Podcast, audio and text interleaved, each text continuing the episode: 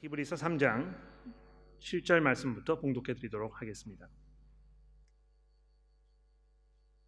그러므로 성령이 이르신 바와 같이 오늘 너희가 그의 음성을 듣거든 광야에서 시험하던 날에 거역하던 것 같이 너희 마음을 완고하게 하지 말라. 거기서 너희가 열조가 나를 시험하여 증험하고 40년 동안 나의 행사를 보았느니라. 그러므로 내가 이 세대에 노하여 이르기를 그들이 항상 마음이 미혹되어 내 길을 알지 못하는도다 하였고 내가 노하여 맹세한 바와 같이 그들은 내 안식에 들어오지 못하리라 하였다 하였느니라. 형제들아 너희는 삼가 혹 너희 중에 누가 믿지 아니하는 악한 마음을 품고 살아계신 하나님에게서 떨어질까 조심할 것이요 오직 오늘이라 일컫는 동안에 매일 피차 권면하여 너희 중에 누구든지 죄의 유혹으로 완고하게 되지 않도록 하라. 우리가 시작할 때에 확신한 것을 끝까지 견고히 잡고 있으면 그리스도와 함께 참여한 자가 되리라. 성경에 일렀으되 오늘 너희가 그의 음성을 듣거든 경노하게 하시던 것 같이 너희 마음을 완고하게 하지 말라 하였으니 듣고 경노하게 하시던 자가 누구냐? 모세를 따라 애굽에서 나온 모든 사람들이 아니냐? 또 하나님이 40년 동안 누구에게 노하셨느냐? 그들의 시체가 광야에 엎드려진 범죄한 자들에게가 아니냐? 또 하나님이 누구에게 맹세하사 그의 안식에 들어오지 못하리라 하셨느냐? 곧 순종하지 아니하던 자들이 아니냐? 이로 보건대 그들이 믿지 아니함으로 능히 들어가지 못한 것이라. 그러므로 우리는 두려워할지니 그의 안식에 약속이 남아 있을지라도 너희 중에는 혹 이르지 못할 자가 있을까 함이라.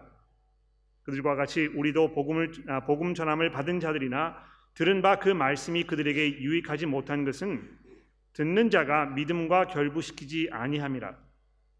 이미 믿은 우리는 저 안식에 들어가는도다. 그가 말씀하신 바와 같이 내가 노하여 맹세한 바와 같이 그들이 내 안식에 들어오지 못하리라 하셨다 하였으나 세상을 창조할 때부터 그 일이 이루어졌느니라.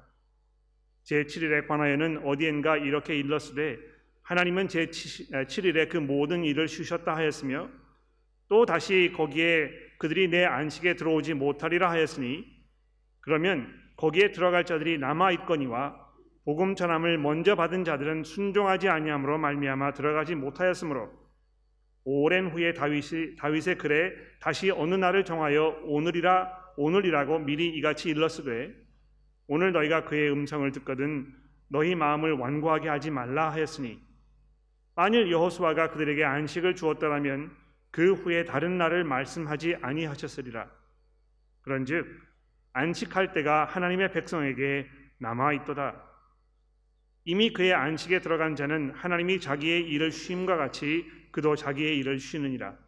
그러므로 우리가 저 안식에 들어가기를 힘쓸지니 이는 누구든지 저 순종하지 아니하는 본에 빠지지 않게 하려 함이라. 하나님의 말씀은 살아 있고 활력이 있어 좌우의 날선 어느 검보다도 예리하여 혼과 영과 및 관절과 골수를 찔러 쪼개기까지 하며 또 마음의 생각과 뜻을 판단하느니 지으신 것이 하나도 그 앞에 드러나지 않음이 없고 우리의 결산을 받으실 이의 눈 앞에 만물이 벌거벗은 것 같이 드러나느니라. 아멘. 함께 기도합시다. 하나님 아버지 감사합니다. 이제 저희가 이 히브리서의 말씀을 들으며 하나님께서 우리에게 하시고자 하는 그 음성을 듣기를 원하오니 저의 마음을 완고하게 하지 않도록 도와주시고 주의 성령께서 마음을 녹여 주셔서 우리가 이 말씀을 듣고 하나님 기뻐하시는 삶을 사는데 부족하지 않도록 저희를 가르쳐 주시기를 예수 그리스도의 이름으로 간절히 기도합니다. 아멘. 모든 사람들은 안식을 찾고 있습니다. 얼마나 삶이 바쁘고 복잡한지 사는 것이 참 힘들어서 내가 좀 모든 걸 다 내려놓고 잠시만 이라도 아무 걱정 없이 편하게 좀 쉬었으면 좋겠다. 이런 생각들을 모든 사람들이 하고 있습니다. 이것이 경제적인 어떤 그 압력으로부터든지 인간 관계의 어려움으로부터든지 뭐 이 육신의 질병의 문제로부터든지 모든 사람들이 어느 시점에선가는 자기가 원치 않는 어떤 그 압력으로 인해서 마음이 평안하지 아니하고 또 이그 아, 삶이 온전하지 아니하고 어딘가 불안과 걱정과 염려와 근심으로 우리의 삶을 살고 있는 것입니다. 그래서 아, 이 연휴가 이제 이렇게 다가오면 아, 우리 마음에 좀 흥분이 되고 야 이거 내가 이번에 좀 잘 쉴 수 있을 것 같다. 또 새로운 어떤 계획을 세우고 어디 가서 좀 놀다 오기도 하고 이렇게 하는 것이 사람들의 염원인 것 같습니다. 일을 좀 그만하고 너무 바쁘게 돌아가는 이런 상황 속에서 내가 잠시 해방되었으면 좋겠다 하는 이런 염원이 있는 것입니다. 그러나 경제의 문제가 건강의 문제가 관계의 문제가 뭐 이 일의 문제가 다 해결이 되어도 어딘가 모르게 사람들은 마음에 충분한 안식을 취하지 못하는 것 같습니다. 아, 그래서 아무리 돈을 많이 벌고 아무리 뭐 이 경제적으로 풍요해서 남부럽지 않은 삶을 살려고 해도 그 마음 한 구석에 공허함이 있고 어딘가 부족한 것이 있고 내가 결혼을 했는데도 결혼해서 이 만족을 누릴 수가 없거나 이런 그 상황을 우리가 종종 만나게 되지 않습니까?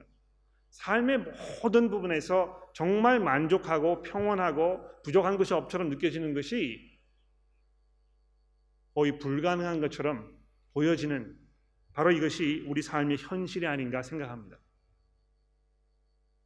아, 그런데 이것이 우연이 아니고요. 하나님께서 그렇게 만드신 것입니다. 여러분과 제가 그저 이 세상에서 모든 것을 만족하게 생각하고 평온하게 생각해서 아, 이 세상 이외에는 더 이상 내가 바랄 것이 없다 이런 생각을 하지 않으시도록 하지 않도록 하시기 위해서 하나님께서 어딘가 우리 마음 속에 이 공허함, 어딘가 모르게 좀 무엇인가 부족한, 그래서 참 편한 마음으로 살 수 없는, 진정한 안식을 누릴 수 없는 이런 상황을 만들어 놓으셨다고 전도서의 저자가 우리에게 말씀하고 있습니다. 여러분 참 안식이 있으십니까? 야, 내가 정말 뭐 모든 것이 행복하고 모든 것이 부족하지 아니하고 내가 정말 만족스럽게 행복하게 내 인생을 최고로 누리면서 내가 부족한 것이 없이 살고 있다. 이렇게 이야기하실 수 있습니까? 모든 분들이 그것을 바라고 있지만 성경은 그것이 그렇게 좋은 일이라고 얘기하지 않습니다. 왜 그렇습니까? 그렇게 하면 우리가 하나님을 등질 것이 분명하기 때문에 그렇습니다. 예수께서 이렇게 말씀하지 않으셨습니까? 수고하고 무거운 짐진 자들아 다 내게로 오라. 내가 너희를 쉬게 하리라. 나는 마음이 온유하고 겸손하니 나의 멍에를 메고 내게 배우라 그리하면 너희 마음이 쉼을 얻으리니 이는 내 멍에는 쉽고 내 짐은 가벼움이니라. 그러니까 예수를 믿었을 때 아, 우리가 누리게 되는 가장 큰 복 이것이 무엇인지 예수께서 이 안식으로 쉼으로 우리에게 말씀하고 있지 않습니까? 자, 근데 문제는 도대체 어떻게 우리가 이 안식을 누릴 수 있겠느냐는 것입니다. 어떻게 그 상태에 들어갈 수 있겠느냐? 아, 제가 지난주에 이 3장 1절부터 7절 말씀을 어, 설교를 해드리면서 이것이 3장과 4장 또는 히브리서 전체가 이 믿음에 관한 그런 말씀이라고 이제 말씀을 드렸는데요. 오늘 우리 이제 본문 제가 봉독해드린 이 본문을 잠시 잘 들여다보면 이 안식에 들어가는 이 문제가 이 믿음이라는 것과 아주 밀접하게 이 관련되어 있는 것을 우리가 확인해 볼 수 있습니다. 어떻게 우리가 안식에 들어갈 수 있습니까? 믿음으로라 이렇게 이야기하고 있는 것입니다.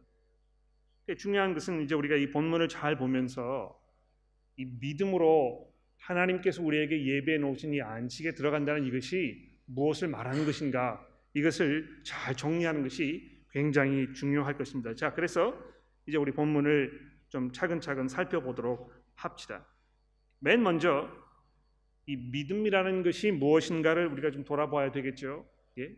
제가 지난주에 예, 벌써 이제 이 작업을 시작을 했는데요. 제가 그렇게 말씀드리지 않았습니까? 믿음이라는 것은 끝까지 인내하는 것 이것을 말하는 것이라고 제가 설명을 드렸습니다. 그래서 이 3장 6절 오늘 본문 말씀 바로 전 부분이 이 3장 6절 말씀에 보시면 그리스도는 하나님의 집을 맡은 아들로서 그와 같이 하셨으니 우리가 소망의 확신과 자랑을 끝까지 굳게 잡고 있으면 우리는 그의 집이라 우리가 이 하나님의 집안, 가족 이렇게 되기 위해서 어떻게 해야 된다고 얘기하고 있습니까? 이 소망의 확신과 자랑을 끝까지 굳게 잡고 있는 것을 말하고 있습니다. 하나님의 약속을 끝까지 기다리고 그것을 바라고 그것을 위해 살고 이것을 말하는 것입니다. 어렸을 때는 뭐이 어, 아이들에게 어, 생일날 또는 크리스마스 때 이 선물을 이제 이렇게 약속하잖아요. 이 생일날 사줄게. 또는 너희가 1년 동안 잘하면 크리스마스 때 이 선물이 있을 거야. 이렇게 얘기하지 않습니까? 그러니까 어린 아이들이 그런 그 부모의 약속을 듣고 그때를 이제 학수 고달이 기다리는 것입니다. 그때가 되게 되면 자기들이 원했던 그것이 선물로 주어질 것이라는 것을 확신하고 알고 있기 때문에 그것을 기다리는 것입니다. 어떤 면에서 믿음이라는 것이요 바로 그런 것인 것 같아요. 하나님께서 우리에게 약속하신 바가 있는데 그 약속이 우리에게 적절한 때에 이루어질 것을 우리가 확신하기 때문에 참고 인내하면서 이것을 기다리는 것입니다. 자, 그런데 이브리서의 저자가 오늘 본문 말씀에서 시편 95편 7절부터 11절의 말씀을 인용하면서 이 참고 인내하면서 하나님의 약속을 기다리는 그것이 무엇을 의미하는 것인지 거기에 어떤 장애물이 있는지 우리가 이것을 어떻게 잘 헤쳐 나가야 할지 이런 문제를 이제부터 우리에게 설명해 줍니다.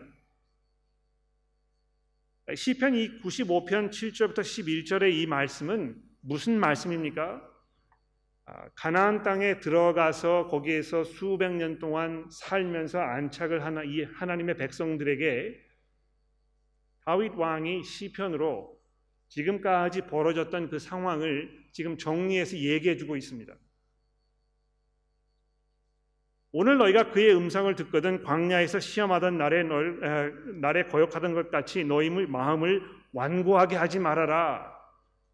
과거를 회상하는 것이요.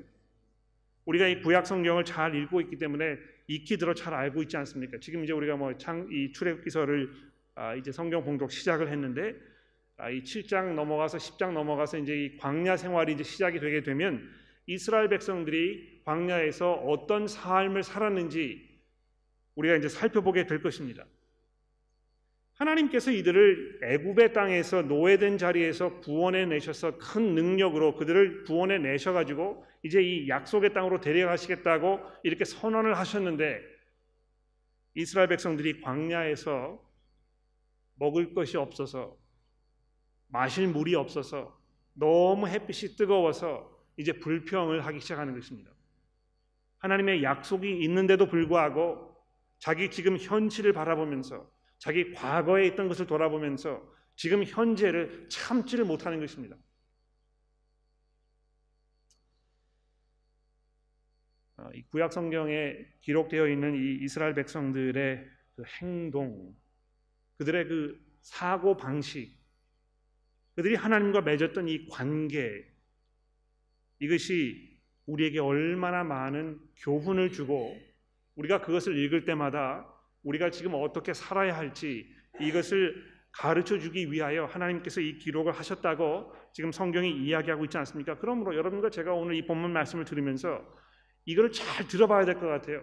이스라엘 백성들이 어떻게 하였는지 우리가 그것을 통해서 무엇을 배워야 할지 자, 이 히브리서의 저자가요. 이 시편 95편의 말씀을 가지고 우리에게 이제 어떤 내용으로 설명하는지 잘 한번 들어봅시다. 12절입니다. 형제들아 너희는 삼가 혹 너희 중에 누가 믿지 아니하는 악한 마음을 품고 살아계신 하나님께서 떨어질까 조심할 것이요 오직 오늘이라 일컫는 동안에 매일 피차 권면하여 너희 중에 누구든지 죄의 유혹으로 완고하게 되지 않도록 하라. 우리가 시작할 때에 확신한 것을 끝까지 견고히 잡고 있으면 그리스도와 함께 참여한 자가 되리라. 성경에 일렀으되 오늘 너희가 그의 음성을 듣거든 경로하게 하시던 것 같이 너희 마음을 완고하게 하지 말라. 여기 보시면 믿음의 장애물에 대해서 이야기하고 있습니다. 그렇죠? 죄의 파워에 대해서 이야기하고 있습니다. 죄의 파워가 무엇입니까? 우리를 미혹하는 것입니다. 여기 이제 그 개혁 개정 성경에 13절에 보시면 죄의 유혹이라 이제 이렇게 번역을 했는데요. 거기 그 유혹이라는 단어 선택은 아, 마 약간 그 실수가 아니었나 저는 생각합니다. 아, 미혹이라는 말이 아마 더 적절할 것입니다. 예. 무슨 말입니까? 아, 상황 판단을 제대로 하지 못하는 것입니다. 예. 왜 상황 판단을 잘 하지 못합니까? 죄가 그렇게 만드는 것입니다. 여러분과 저의 삶을 좀 잠시 돌아보세요. 예. 아, 우리가 무엇을 잘못하지 않습니까? 죄를 범하면 아, 우리는 이제 기본적으로 그것을 정당화하기 위하여 이제 많은 생각을 하기 시작하는 것입니다. 그렇죠? 어떻게 합니까? 야, 이거는 그렇게 중요한 문제가 아니야. 이거 이렇게 심각한 문제가 아닌 것 같아. 모든 사람들 다 그렇게 하는데 뭐, 아, 지금 이런 절박한 상황 속에서 이 선택 이외에 내가 할 게 무엇이 있겠어? 아, 이거 하나님도 이해하실 거야. 내가 지금은 이렇게 했지만 나중에 잘하면 되지. 아, 이거 아무도 모르는데. 아, 여기 앉아 계시는 남성분들 중에 아마 음란물을 보시는 분들이 굉장히 많이 있을 거라고 제가 짐작을 합니다. 이거는 뭐 연령에 아, 이렇게 국한되어 있지 않고요. 아, 이 통계 좌사 이 자료를 보게 되면 나이를 드신 분들도 아, 이 면에서 자유롭지 못하다는 그런 결과를 제가 알고 있습니다. 또 제가 연세 드신 분들 그분들에게 여쭈어 보면 젊은 사람들이 겪고 있는 그런 그 음란물에 대한 유혹 이것이 아직도 남아 있다고 이렇게 말씀하시는 분들 제가 많이 아, 아, 그 고백을 들어본 것입니다. 근데 이렇지 않습니까? 음란물을 보는 것이 그냥 개인의 어떤 그 자유의 문제고 내가 이것을 다른 사람과 하는 것도 아니고 방문 걸어 잠그고 아무도 모르는 상태에서 그냥 나의 이 만족만을 위해서 하는 것인데 이것이 무슨 문제가 되겠느냐 이렇게 생각하잖아요.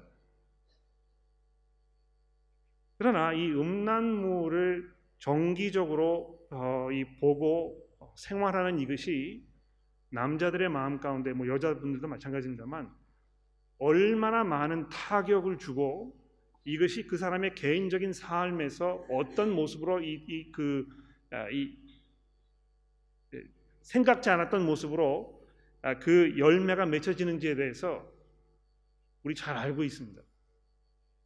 여성에 대한 자기 견해가 점점 점점 바뀌는 것입니다. 상품화하고 여성을 그냥 자기 만족 대상 어떤 그 놀이개로 생각하고 인간의 존엄성을 말살시키고 이렇게 해서 생활하는 데 있어서 사람들이 가지고 있는 서로 인간 관계에 막대한 나도 모르는 사이에 이 지대한 영향을 미치게 되는 것입니다. 아, 음란물을 시청하는 남성들이 결혼 생활에서 만족을 느끼지 못한다는 아, 이런 그 통계를 보신 적이 있습니까? 좀 더 자극적이고 좀 더 말초 신경을 건드리지 아니하면 이, 이 자기의 그런 이, 그것을 충족시키지 못하기 때문에 점점 점점 더 과격하고 점점 점점 더 여성을 상품화시키는 이것을 자꾸 찾게 되는 것입니다. 이것이 결혼 생활에 여러분의 가정 생활에 얼마나 막대한 영향을 미치는지 우리가 잘 돌아보아야 할 것입니다. 근데 이 죄의 이 미혹, 이 죄가 가지고 있는 이 파워 이것이 무엇입니까? 여러분과 저로 하여금 현실을 받아들이지 못하도록 하는 것입니다. 현실을 직시하도록 하지 않는 것입니다. 계속해서 이것을 정당화시키고 그 심각성을 무마시키고 이렇게 해서 괜찮은 것인 것처럼 이것이 비단 이 음란물의 문제뿐만이 아니고요. 삶의 모든 부분에서 우리가 저지르고 있는 이 죄의 문제가 다 그런 것입니다. 돈에 대한 유혹도 마찬가지죠. 아이 뭐 다른 사람들도 다 세금 내는 거 다 이렇게 조작해 가지고 하는데 아무도 모르는데 어떤 증거물을 제시할 수 없는데 내가 이거 뭐 이거 무슨 문제가 되겠어? 이렇게 하는 것이 점점 점점 어떻게 한다고요? 우리의 마음을 완고하게 만드는 것입니다.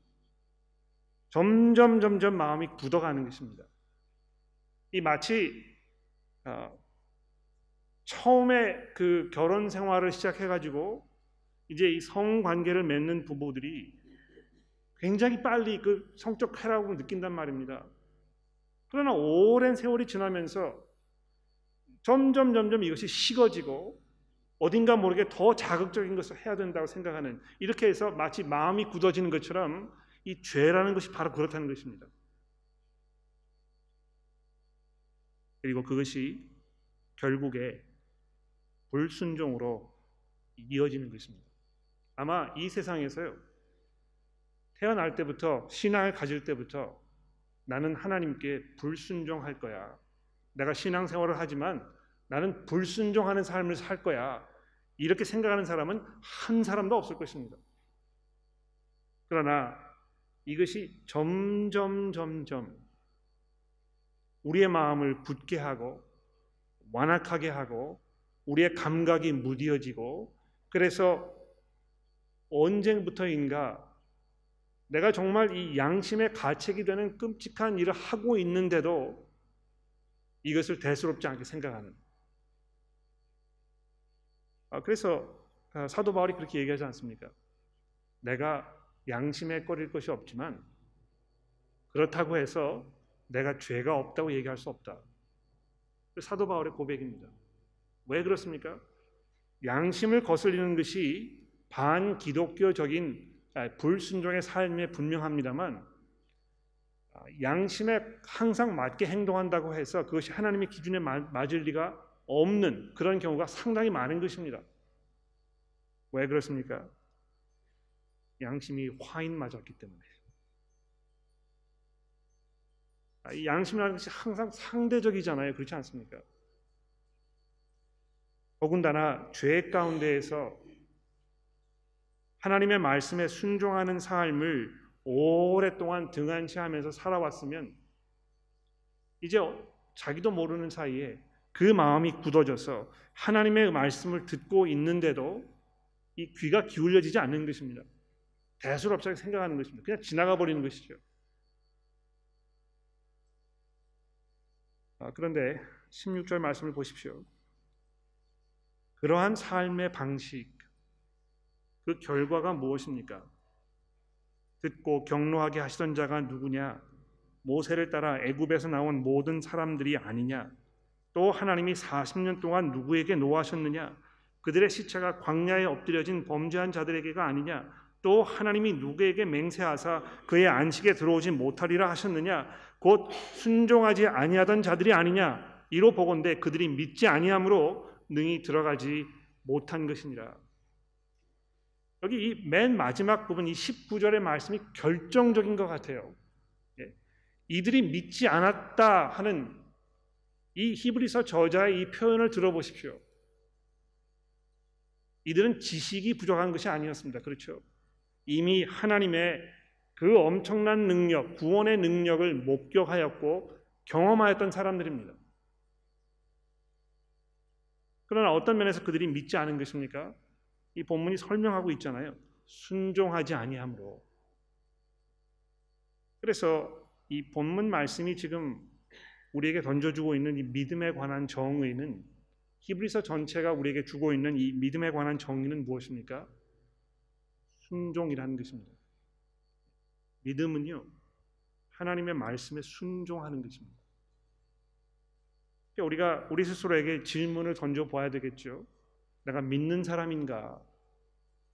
그것은 곧 다시 바꿔 말하면 내가 매일매일의 삶 속에서 지금 나에게 주시는 이 하나님의 말씀을 내가 의지하면서 내가 그 말씀에 순종하면서 그 말씀에 비추어서 나의 삶을 지금 변화시켜 가고 있는가 이 문제를 지금 얘기하고 있는 것입니다. 굉장히 중요한 질문인 것 같아요. 여러분 곰곰이 한번 생각해 보십시오. 여러분이 여러분의 개인의 삶에서 성경 말씀을 읽고 묵상하면서 여러분의 그 삶의 방식, 여러분의 습관, 이런 것이 바뀌었던 때가 언제입니까? 언제 그런 변화가 마지막으로 여러분의 삶 속에 일어났습니까? 기억나십니까? 내가 예전에는 이렇게 이렇게 행동했었는데 내가 예전에는 이러이러한 것들 뭐 즐기면서 살았는데 내가 하나님의 말씀을 듣고 생각해 보니까 내가 이렇게 하면 안 되겠다. 이렇게 해서 그 종지부를 딱 찍고 이제 그 돌이키기 위해서 이 수고하고 이 애쓰기 시작한 그런 때가 언제였느냐는 것입니다.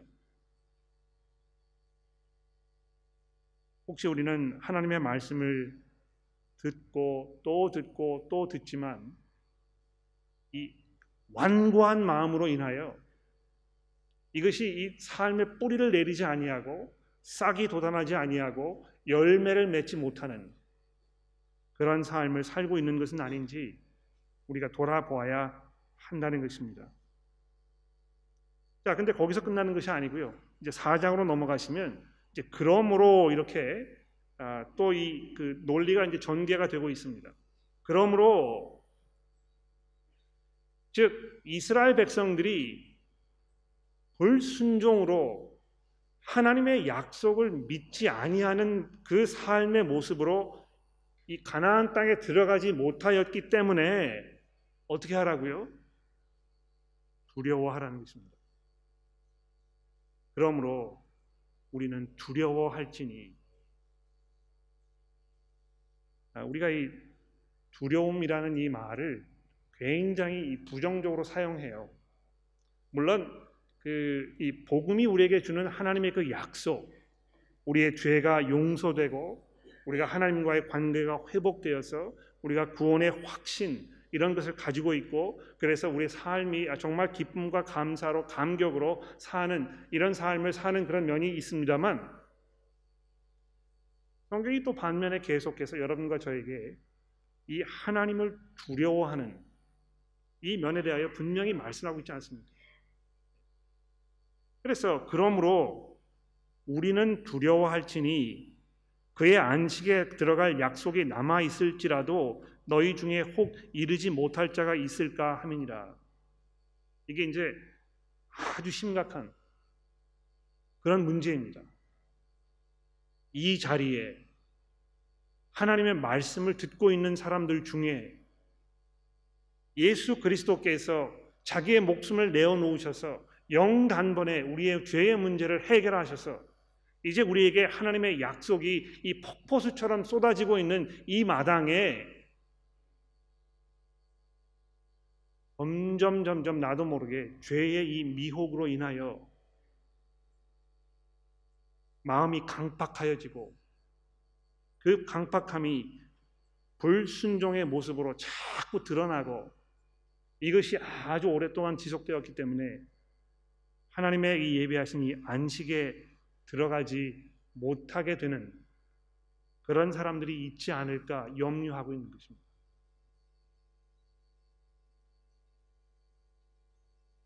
아, 아직 이 안식에 들어갈 약속이 남아 있다 하는 이 말씀을 주목해 보십시오.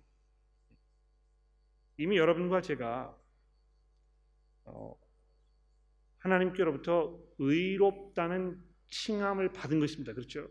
칭의라는 이 그런 것 아닙니까? 아, 우리가 이 하나님과 아, 원수 되었었지만 이제 관계가 회복되어서 아, 우리를 화, 우리와 화해하시고 이제 하나님의 그 성령으로 우리를 인치셔서 우리가 이제 이미 이 하나님의 이 모든 기업을 누리게 될 그 약속을 지금 가지고 있는 사람들입니다. 마치 이스라엘 백성들이 애굽에서 나와 가지고 신의 산에 모여서 하나님께로부터 이 계약을 받았을 때와 똑같은 것 같아요. 이제 내가 너의 하나님이 되고 너희는 나의 백성이 되고 내가 너희를 지금 구원해낸 그 능력의 손으로 이 광야를 안전하게 지내서 내게 예비해 놓은 그 약속의 땅에 들어가게 할 것이다. 이렇게 약속하셨단 말입니다. 그러면 그 약속을 받은 이스라엘 백성들은요. 사실 그 가나안 땅에 이미 들어간 것과 마찬가지예요. 그렇지 않습니까? 마치 부모께로부터 부모님께로부터 생일 선물을 약속받은 이 자녀들이 그 생일 선물 지금 손에 쥐고 있지 않기는 하지만 이 받은 것과 마찬가지 그런 것이라는 것입니다. 그런데 실체는 우리가 좋든 싫든지 간에 아직 그것이 현실적이지 않다는 것입니다. 아직 그 약속이 미래로 남아 있는 부분이 있다는 것입니다. 그렇지 않습니까? 여러분과 제가요, 지금 이 하나님의 은혜 가운데 살고 있습니다만, 이제 언젠가 우리의 육신이 다 무너질 것이고, 이 무너진 육신의 장막 대신에 온전한 완전한 부활하신 예수 그리스도의 몸과 같은 이 부활의 몸을 얻게 될 그 날이 오게 될 것입니다. 그런데 아직 우리가 그 몸을 입고 있지 않지 않습니까? 그래서 약속이 남아 있습니다. 자, 근데 그 약속을 우리가 온전하게 누리기 위하여 어떻게 하라고요? 2절 말씀부터 이제 보십시오. 그들과 같이 우리도 복음 전함을 받은 자이나 들은 바 그 말씀이 그들에게 유익하지 못한 것은 듣는 자가 믿음과 결부시키지 아니함이니라. 이 구약 성경에 이스라엘 백성들에서 이야기하고 있는 것입니다. 그들이 불순종으로 이 들은 하나님의 약속을 자기의 이 믿음과 결부시키지 않았기 때문에 그 하나님의 약속이 이들에게 아무런 효력을 발휘하지 못했다고 이렇게 얘기하지 않습니까? 그러나 3절에 보십시오. 이미 믿은 우리는 저 안식에 들어가는도다. 저 안식에 들어가는 것이 무엇으로 들어가는 것입니까? 믿음으로 들어가는 것입니다. 하나님의 약속을 신뢰하는 것, 그것을 의지하는 것, 그래서 그 말씀에 순종하는 삶을 사는 것, 이것이라고 말씀한 것입니다. 그가 말씀하신 바와 같이 내가 노하여 맹세한 바와 같이 그들이 내 안식에 들어오지 못하리라 하셨다 하였으나 세상을 창조할 때부터 그 일이 이루어졌느니라 이 3절에 이제 그 세상을 창조할 때부터 그 일이 이루어졌느니라 하는 이 표현이 아마 이렇게 쭉 읽어보시면 이게 지금 왜 여기 있는 것인가, 뭘 말하는 것인가, 약간 혼돈이 있으실지 모르겠어요.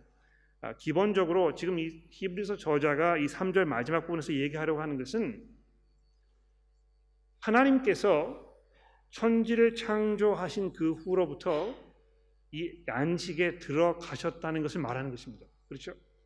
하나님의 이 안식이 창조 이 그 직 그 후로부터 시작되었다는 것을 말하고 있습니다. 그래서 4절에 보십시오. 제7일에 관하여 어딘가 이렇게 일렀을 때 하나님은 제7일에 그 모든 일을 쉬셨다 하였으며 그렇죠? 하나님께서 세상을 창조하시고 그 창조의 목적으로 그 이유로 안식을 말씀하고 있는 것입니다. 여러분과 제가 그래서 이 땅에 존재하는 이 이유와 목적이 무엇입니까? 하나님이 예배해 놓으신 그 안식에 들어가는 것입니다.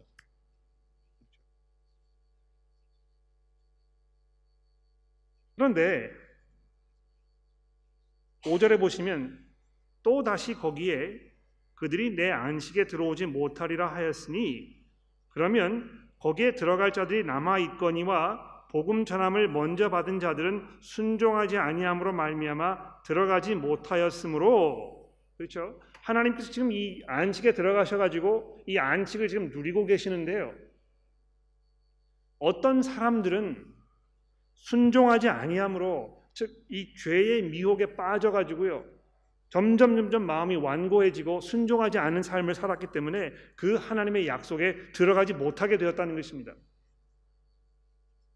그래서 이제 중요합니다. 7절 말씀을 잘 들어보십시오. 오랜 후에 다윗의 글을 그래 다시 어느 날을 정하여 오늘이라고 미리 이같이 일렀으되 오늘 너희가 그의 음성을 듣거든 너희 마음을 완고하게 하지 말라 하였으니 만일 여호수아가 그들에게 안식을 주었다라면 그 후에 다른 날을 말씀하지 아니하셨으리라 그런즉 안식할 때가 하나님의 백성에게 남아 있도다 이미 그 안식에 들어간 자는 하나님이 자기의 일을 쉬심과 같이 그도 자기의 일을 쉬느니라. 우리가 이 하나님의 안식에 들어가서 우리의 모든 일을 쉬는 이것이 우리의 목표입니다. 그런데 그 목표를 달성하기 위해서는 이스라엘 백성들처럼 살면 안 된다는 것입니다. 믿음으로. 지금 오늘 이 순간, 이 자리에서 내가 듣고 있는 이 하나님의 말씀에 내가 어떻게 반응할 것인가, 이것이 중요하다는 것입니다. 아직 이 안식할 때가 하나님의 백성에게 남아 있다는 이, 이 구절을 잘 들어보십시오. 어떻게 해야 되겠습니까? 그렇다면 그러므로 우리가 저 안식에 들어가기를 힘쓸지니 그렇죠? 지금 하나님께서 여러분과 저를 이 십자가의 능력으로 새 사람을 만들어서 하나님의 백성으로 성령의 능력 가운데 살도록 이제 우리를 부르셔서 우리를 인치셔 가지고 이 약속의 땅에 들어가도록 이제 다 마련해 놓으신 것입니다. 그러면 여러분과 제가 해야 할 무엇이겠습니까? 그 말씀을 듣고 그 약속을 기억하고 거기에 내 자신을 맡기면서 그 나를 위하여 매일매일 하나님의 말씀에 순종하는 삶을 살아야 되지 않겠습니까?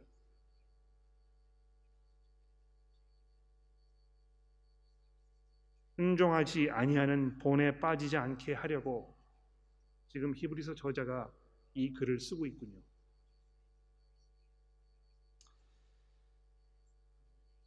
아마 이 설교가 끝난 후에 여러분들이 아, 이제 뭐 점심 식사를 하실 것이고 또 어, 많은 교우 여러분들이 이제 그 커피를 드시러 어, 커피숍에 이제 가시기도 할 것이고 거기에서 뭐 많은 대화가 이루어지기도 할 것이고 또 어떤 분들은 여기 뭐 small group에서 모이셔가지고 세워지기 그룹에서 하실 것이고 여러분 나름대로 무슨 계획이 다 있으실 것입니다.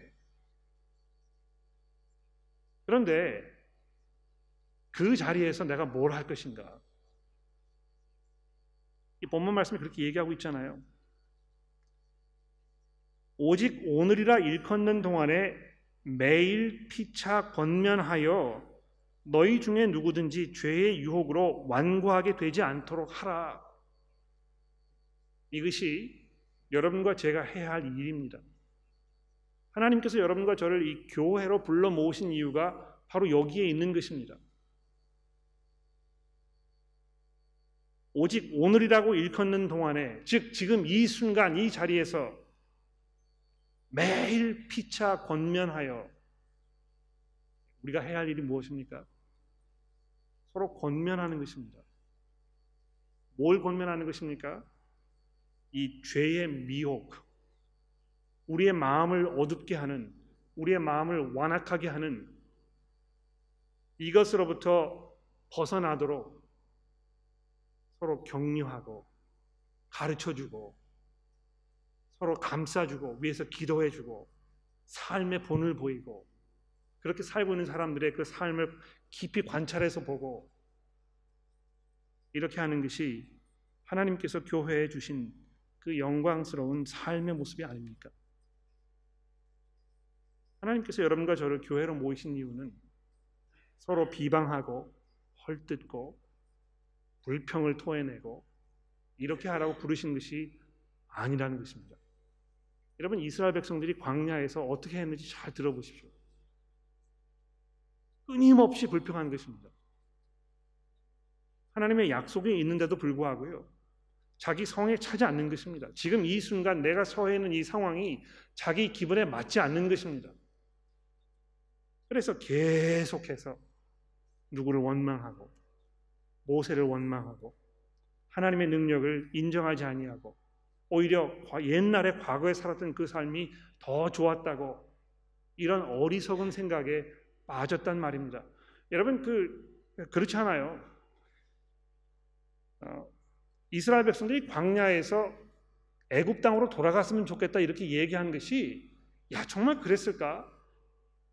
이런 생각이 좀 들 때가 있습니다. 그들이 거기에서 얼마나 고생을 했는데 뭐 먹을 것이 없다고 해가지고 그리로 다시 돌아가겠다고 이야기했을까? 야, 이게 좀 비현실적인 것 같다. 그런데요, 죄의 이 미혹함 이것이 그들을 그렇게 어리석게 만들고 있다는 것입니다. 얼마나 사람이 미련해지는지 모릅니다. 하나님의 말씀에 순종하지 아니하고 그 말씀에 믿음으로 반응하지 아니하는 그 삶을 오랫동안 지속하는 사람들은요 아주 어리석은 것입니다. 그래서 결론적으로 오늘 히브리서의 저자가 이 하나님의 말씀에 대하여 12절에 이야기하고 있지 않습니까?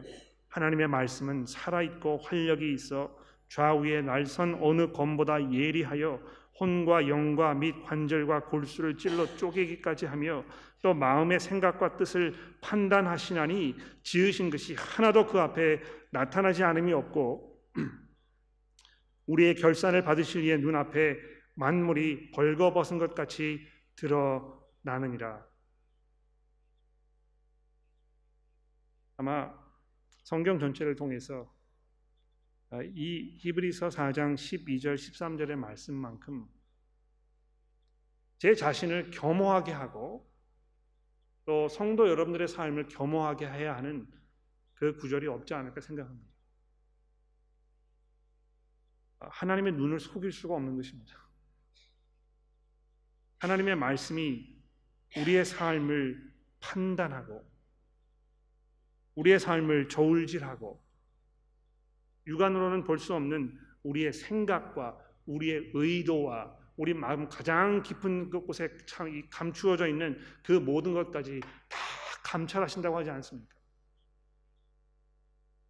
그래서 이 하나님의 말씀의 능력과요, 이 죄의 이 파워, 이것을 지금 사도 바, 이, 그, 이 히브리서의 저자가 우리에게 딱 이렇게 놓고 이제 얘기하고 있습니다. 여러분과 제가 해야 할 것은 믿음으로 즉 하나님의 말씀에 순종함으로 끝까지 인내하는 것입니다. 이스라엘 백성들처럼 자기를 정당화하고 이 불평과 불만으로 계속해서 어, 그 하나님의 약속을 신뢰하지 않고 이렇게 살지 말고 오늘이라고 일컫는 이 순간 정말 이 하나님의 두려운 그 말씀 앞에서 우리가 믿음과 순종으로 우리의 삶을 살아가야 할 것입니다. 기도하겠습니다.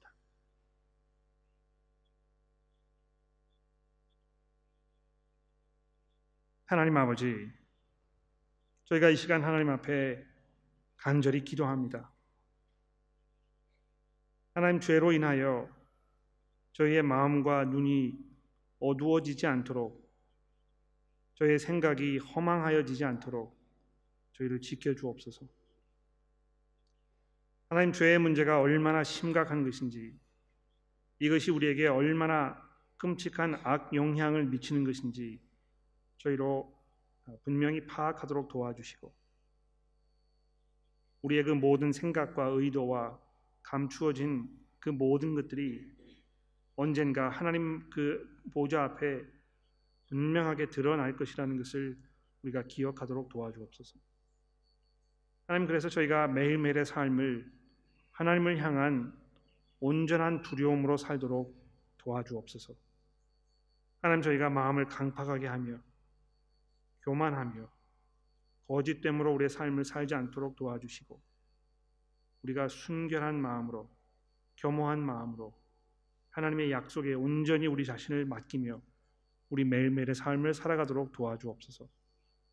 하나님 저희가 교회로 모였을 때에 서로를 향한 깊은 복음의 사랑으로 서로를 염려하게 하시고 우리가 죄에 미혹되어 우리의 삶이 혼탁해지지 않도록 우리가 서로 격려하도록 저희를 도와주옵소서. 우리의 구주이신 예수 그리스도의 이름으로 간절히 기도합니다. 아멘.